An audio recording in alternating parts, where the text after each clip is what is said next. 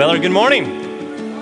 Boy, it's so great to be here with you. It's been uh, quite a summer. Many of us are coming and going, and uh, I was part of a group that was just uh, away at family camp, and we got back yesterday evening. And let me just say, I, I know not all of you were there, uh, but it was so great for me just to be part of the family.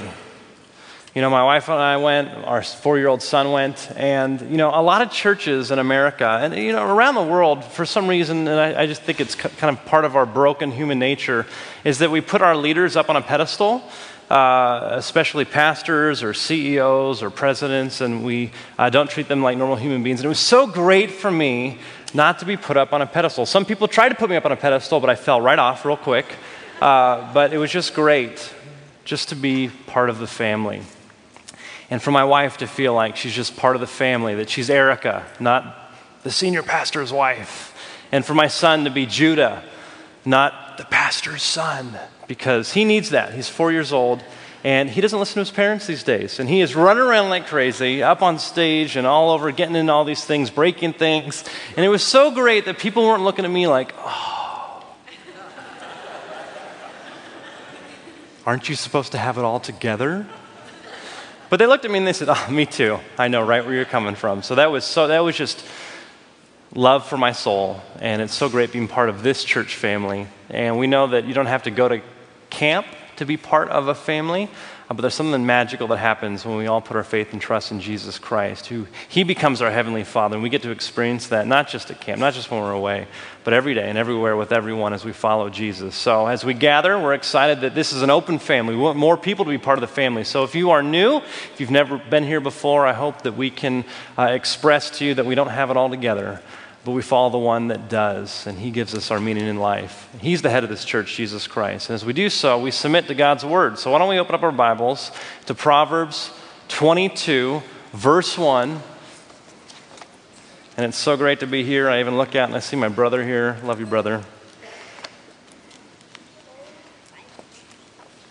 And as we go to Proverbs 22 1, some of you have mobile devices. We're using the New Revised Standard Version. Some of you are using this Pew Bible. It's in the pew in front of you. If you're in the front row, it's that little cubby right behind your leg, and it's on page 527. And in about 60 seconds, I'm going to read from here. But before I do so, let me just tell you where we've been this summer. We're going through the different Proverbs. And King Solomon was described as the wisest person who ever lived, not because of his own wisdom, but because of God's wisdom through him. And we've been saying each week that this wisdom, God's wisdom, transcends all cultures and transcends all times. That there's nowhere you could live, no point in human history where God's wisdom isn't the wisest of all. And we actually see this kind of put into practice. In the first century, the Apostle Paul, one of the first leaders of the early church, is in a very complicated social, spiritual, philosophical time. And he uses God's wisdom to speak to people who, at that point, didn't yet know God. And he actually saw around him in culture that there are echoes of God's wisdom all around. We see it in creation, we see it in art and architecture. And he even quotes a poem. This is amazing. It's in Acts 17. He says, Even some of your own poets have said, In him we move and breathe and have our being. Now, that poem, historians tell us, was a poem that was written to the Greek imaginary god Zeus. Why would that be in Scripture? I mean, why would this man who believes in God, why would he quote a pagan poem? Because he saw echoes of God's wisdom there. And he says, even some of you have said this, I'm here to tell you that it's not Zeus, it's the God who made heaven and earth, and he's actually come in the flesh, his son Jesus Christ. He could be known to you. And he uses culture to lead people to Christ. So, in the same way as we look at this wisdom, we're also looking at some of the, the poets of today. We're looking at film. And every single week, we've been showing a film clip to see how this wisdom of God echoes in our culture today. So, before we get to that clip, let me read for you Proverbs 22, verse 1, short and sweet. A good name is to be chosen rather than great riches. And favor is better than silver or gold. This, my friends, concludes the reading of God's word. So there's a choice here, Solomon is reminding us. That you can either choose a good name or you can choose great riches. You can choose favor or you can choose silver and gold. And he's reminding us that there's something that our material possessions can't give us, that our name can. That we can't get access to certain things, that we can't have a certain level of peace, that we can't have a certain level of purpose just through what we accumulate. Those are temporary things. And there's something that supersedes what's in our bank account. There's something that supersedes what zip code we live in. And we live in a world that sometimes thinks that we're actually going to find more access, more peace, and greater purpose in life if we can just get more things or get the right things.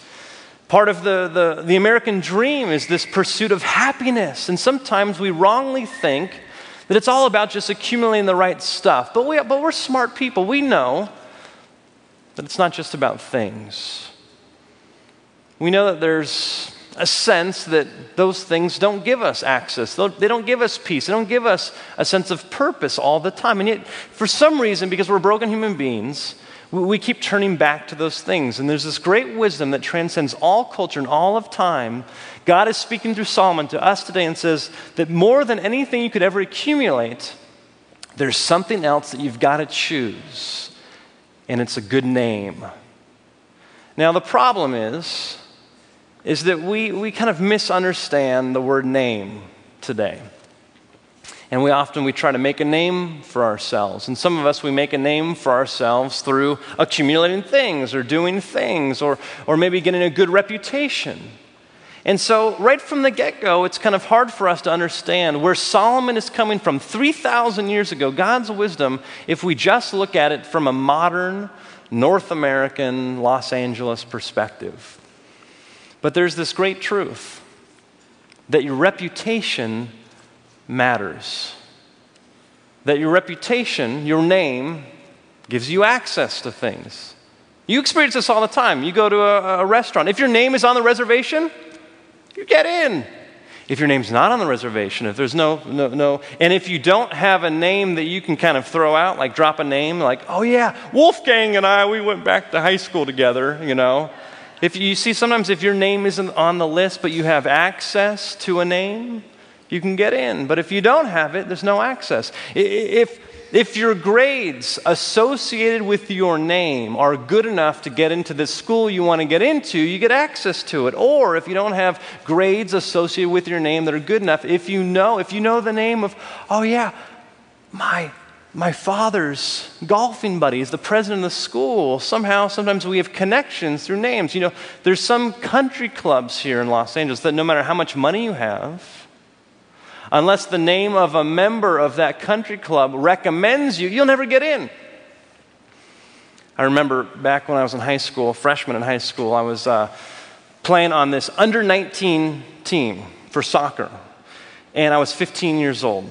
And we were a good team. We traveled all through California. We traveled all throughout the United States. We even traveled all throughout Europe. And there was this one trip my freshman year. I'm like the young guy, this scrawny little goalkeeper, playing with these 19 year olds from all over the world in this huge tournament. There was five games that we played. In the first four games of this tournament over two weeks, I mean, I was on fire. Four shutouts in a row. And I experienced through all of this that my kind of reputation, my name was kind of giving me access to things. Right from the get go, people were coming up to me and they were like, Oh, are you Andres? Because they, they don't say Drew in other parts of the world, but Andres they get. They're like, Oh, Andres, the goalkeeper from California. And I don't know what accent that was, forgive me. but I think I was in Belgium or Holland or Germany. It was all a blur. And, and so I'm there, and, and game after game, I would, I, was, I would kind of, I was building a name for myself there. And I remember going to meals at the end of the day. And they gave us kind of allowance for food, and so it was just enough just to get kind of like the cheapest thing on the menu. But I remember after the first couple, maybe after the second game, the first couple shutouts, that the coach, my coach, kind of invited. He, I remember he went like this, and I walked over and I sat down to Afshin Ghotbi's table, you know, seat there. And there was other coaches, people I never seen before, and there's this big group, and they began to talk to me. And they said, order whatever you want on the menu. I'll take the steak. And they began to talk to me about playing in college and playing pro, and I'm thinking, oh, wow, like this is amazing. The third game shut out, fourth game shut out. And I'm getting access to these coaches and these trainers, and they're starting to say things to me, and I'm, I'm starting to feel good about myself. Like, this is amazing. I'm a freshman. I, am so young, and yet I have access to all of this. And see, I was building a name for myself through my, through my playing, but then the problem is this that fifth game. Oh, I wish I could forget about that fifth game. I wish I didn't have to share about my fifth game, where they scored four goals on me in the first half. Oh, yeah, and they pulled me out. They pulled me immediately out. And we finished the game. I can't remember what the final score was, but I remember that night. Uh, you know, because I had kind of, you know, been eating these meals with these coaches. I remember kind of walking up and, and going to sit down because I had been doing it all week. They'd been doing this all week. I've been sitting down all week. And I remember distinctly, and I'll never forget it, it was so embarrassing. When the coach didn't even look me in the eye, and he went like this. And I was so confused. I just stood there and I thought I was going to have access to this table. And he just sat there. He, he didn't even look at me. And he was just like this. My name that I had built in those couple weeks came crashing to the ground. I no longer had access. I had to go back, sit with my teammates, and I watched somebody else get invited to the table. You see, we live in a world where we want access, and we want peace, and we want to have meaning and purpose in our life.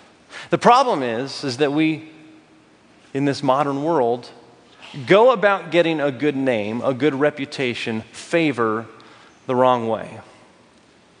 We try to gain it, we try to earn it, we try to build it.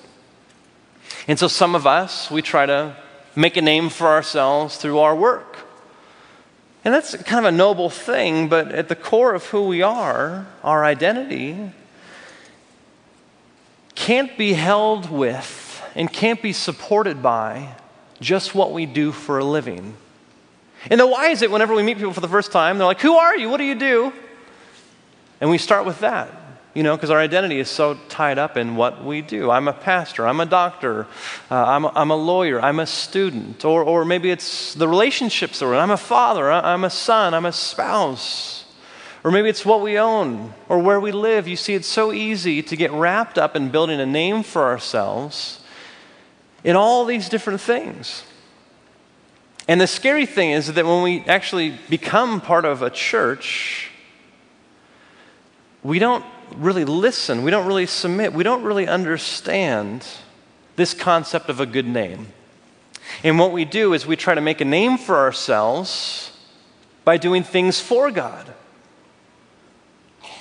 And this is so subtle, and I want you to absolutely hear me so clearly that some of you have showed up today because you want to make a name for yourselves, because you're looking for access, you're looking for peace, you're looking for purpose. And the message here is not just do all these things for God so that you'll have a great reputation at church, that you'll have a great reputation in your community or with your family. Because you have to understand how names were given in the biblical time. Because right now, yes, our parents give us names, but really, in, in America and in the West, we, kind of, we try to make a name for ourselves. You know, many of you, you don't know my name. It's actually David. You, know me as Drew, but I'm actually David Andrew Sams. And some of you feel betrayed just at that moment. The two and a half years have gone by. Some of you are like, I don't care what your name is, uh, because there's something about us today that, that, names don't have a significance. They don't have the weight. They don't have the, the, the meaning that they did. Actually, in many cultures today, but especially in biblical times. You see, what you need to know about names is this two things that names were never earned, that names were never created, that you couldn't make a name for yourself because a name was always given to you. And the one that would give you your name was the one that had authority over your life. That is absolutely clear from beginning to end in all of Scripture that names are given. But even more than that, the names themselves had meaning. they had purpose. Hidden within the name was the reason for your existence. You see, when Solomon is saying here in verse 1 that a good name is to be chosen rather than great riches, he's speaking to something that many of us aren't even familiar with today in 2016. He is saying that a good name isn't a name that you earn, isn't just a title, but it's a name that's given to you, and it's a name that tells you why you exist. You know, it's very fascinating as you look throughout Scripture. There's this weird stuff, you know, even in the Old Testament, where if one king defeats another king, the winning side, the winning king, gets to rename the other king because it communicates authority, it communicates power. And we see throughout all of Scripture the very significance of names.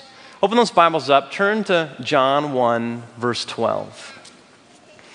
We live in a world, we're told that we have to make a name for ourselves. We can confuse that by thinking that maybe the way we make a name for ourselves is by doing good things for God. But look at what it says in John 1, verse 12. I love this. Verse 12, it says this. This is on page 862 in your Pew Bibles. John writes, But to all who received him, the him is Jesus, but to all, not just some, not just half, not just most, but to all who received him, Jesus, who believed in his name, he gave power to become children of God, who were born not of blood or the will of the flesh or the will of man, but of God. There's something very powerful that you have to understand. That the very core of who we are, the very core of our identity, once we figure that out, it changes everything. It gives you a strength, it gives you a confidence, it gives you a peace, it gives you joy. You see, who you are changes everything. And John is saying here that when you trust in Jesus, when you receive Him, when you believe in Him, when you believe in His name, we'll get to there in a moment, when you believe in His name, you are now part of God's family. You are adopted into God's family. You have to know this that when you put your faith and trust in Jesus Christ, you are given a new name right from the get go. You don't have to earn it. You don't have to show up to church a certain amount of times. You don't have to memorize scripture to earn it. You don't have to make a name for yourself. You see, just through empty faith, through trusting Jesus, in that instant, you are given a name. It's your new last name. My last name is Sams. I didn't choose that name. My parents didn't choose that name. It is our family name. And because I was born into that family, I was given that last name. You see, when you put your faith and trust in Jesus, you are adopted into God's family. You now have the last name as part of God's family. You are now a son or a daughter of God. You now have brothers and sisters in Christ. There is now a family relationship that is more powerful, that is more eternal than your biological relationships. And you have to know that no matter what you did last night, no matter what mistakes you will make today, that if you've already said yes to Jesus, that last name will never change. You'll never be kicked out of the family. That now, because you have the name, as being part of God's family, you now have access to the most powerful being in the cosmos, God Himself. You see, we want access. We want access to the right schools, the right jobs, the right relationships. The problem is, is that there's going to be a moment in your life where those, those doors will shut. You won't get the promotion you won't get the part. You will lose the job. You won't get into that school. The person that you love will leave you. You will be barred access from some of these things in life. But when you have put your faith and trust in Jesus Christ, there is a deeper access that you have to the King of Kings and Lord of Lords, God's kingdom that can never be shaken. And what that does is it gives you a peace that surpasses all understanding. Because even if you don't get the job, even if your boss says, I'm sorry, your time has come to an end, even if that person leaves you, even if the doctor says you, your health isn't here anymore, it's, it's, it's leaving, I don't know what to say other than you've got maybe a month left to live, you'll have a peace that surpasses all understanding because you have a name that can't be shaken. It's one you didn't earn, but it was given to you through Jesus Christ. Now, what about his name? If you believe in his name, what's that all about? What's so fascinating? It's so easy for us to overlook this.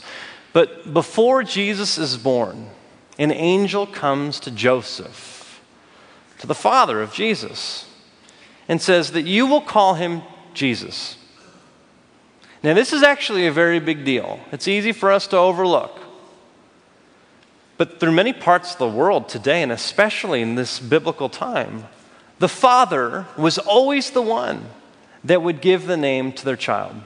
It was the father's role because the father was responsible for caring for that child with the wife, with the family. But it was the father's right to name the child. And this angel comes speaking for God and says, You do not have the right to name my son, God says. And Joseph submits and allows God, not Joseph, to be the Lord, to be the authority over Jesus. And this is absolutely key. You have to understand this that Jesus knew who he was because he always knew whose he was. He knew that he was Abba, God, Father, his child. And so he has this tremendous security, this tremendous peace, because he goes throughout his life living from that identity. When he's baptized, he comes up out of the water, and there's this voice from heaven that says, Behold, this is my beloved Son. With him I am well pleased. Before he's done any miracle, before he's done any, before he has any followers, before he's done anything, he receives his identity publicly.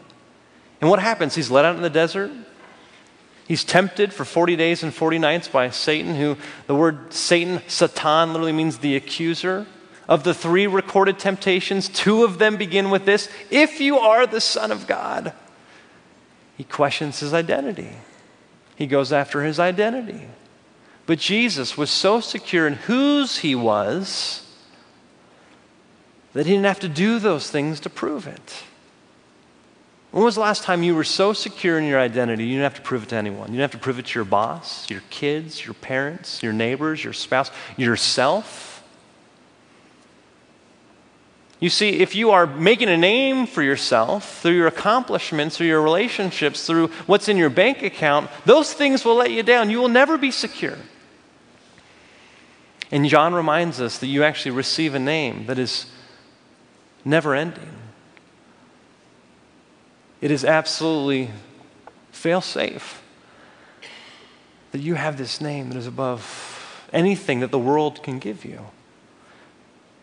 But not only do we know that a name is given, but there is meaning in the name. When God names his son Jesus, or actually in the original language, Yeshua, it literally means Yahweh saves. Yahweh is the personal name that God revealed from himself to Moses in the burning bush.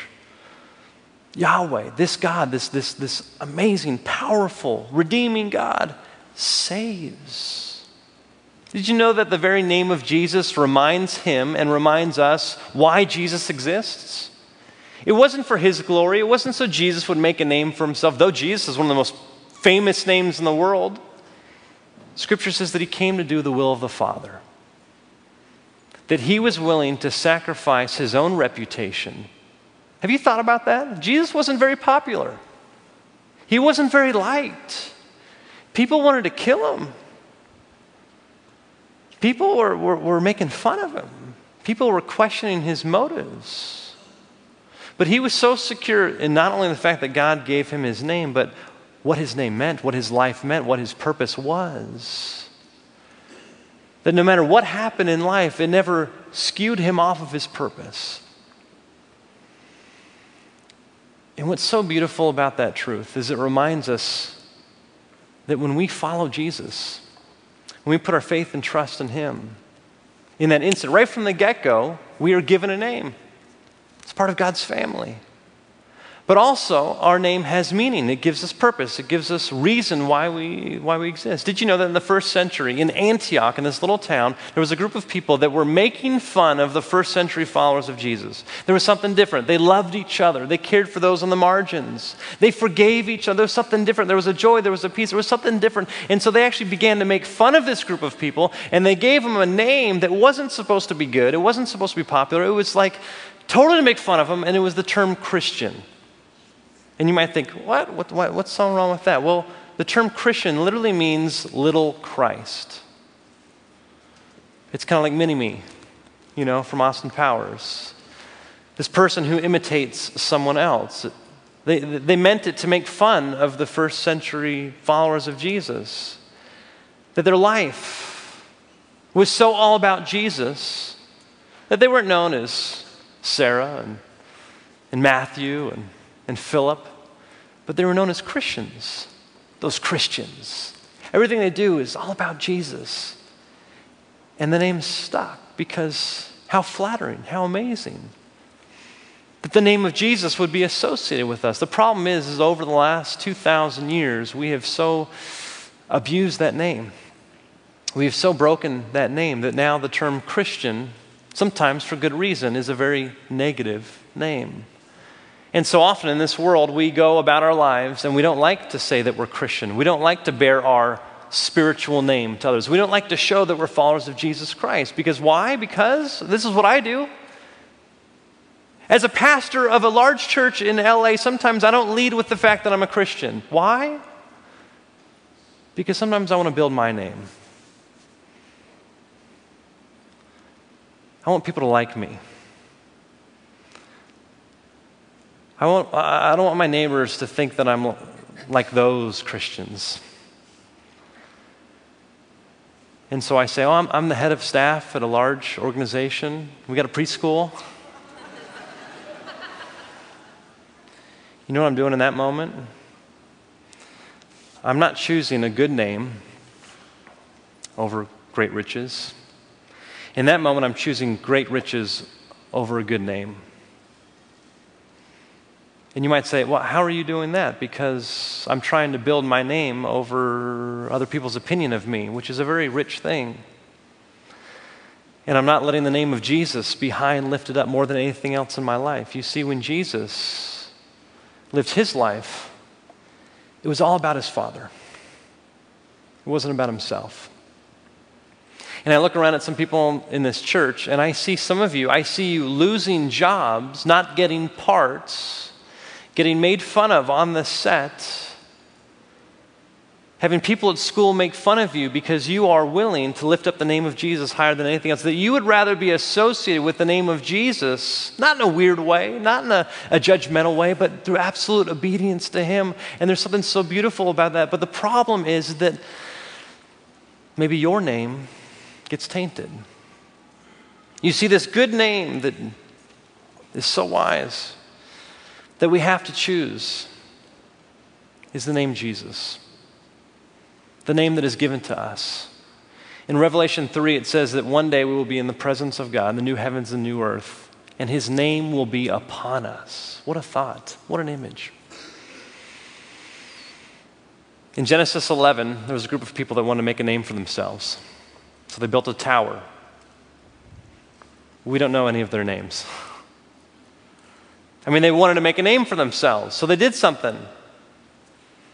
But we don't know their names. But there's other people who want to lift up the name of Jesus higher than anyone else.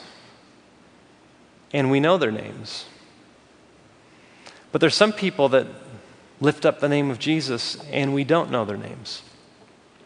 I believe that one day in the new heavens and new earth, when we're in God's presence, that we're going to get to know the names of amazing people that have been so obedient to following Christ, that never made the headlines, that never were pastors of a church, that, that, that, never wrote a book, that never wrote songs, that were not known for their faithfulness to God. But no one knew them, but God saw them and said, Ah, oh, my name was upon you.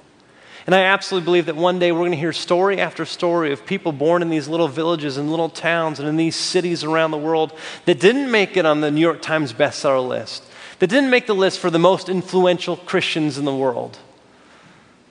But they're not doing it for their name, they're doing it for His. Some of you, after a while, you might begin to look a little like the man in this clip, who frankly is a wreck. I mean, he's a mess. There was a man who had it all. He was wise, he was shrewd, he was a great businessman, he had great riches. And yet he began to see things in his country, in Germany, in the midst of World War II, that he saw as atrocities. And he began to sell his possessions. He began to sell his things. He began to get rid of his good riches, not to make a name for himself, but because he saw hurting, he saw brokenness, he saw atrocities all around them. And in the end, 1,300 Jewish men, women, and children, their lives were saved because of this one man. And we know his name Oskar Schindler. And a lot of people ask him, Why did you do this? Why did you do this? Why did you do this? And a lot of people are confused. Why did you do this?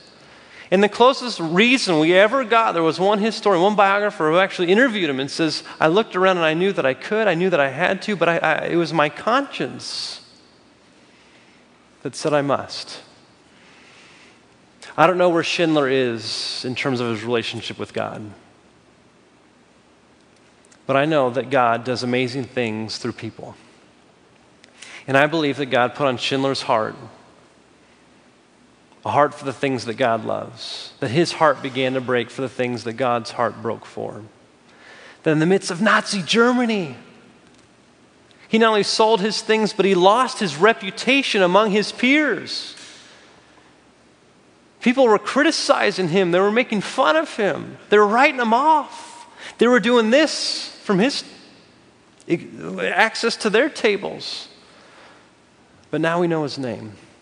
And there's this great moment at the end of Steven Spielberg's film that to me just gets to the heart of his love for the things that God loves the most. Take a look at this. Man, that scene it slays me. Because that's not me, sadly. I look at Schindler there, and he's willing to give up his riches, willing to give up his name his reputation, his earthly reputation, because he's caught up in something so much bigger than himself. Man, I still go throughout my life and I'm I get hung up on my reputation.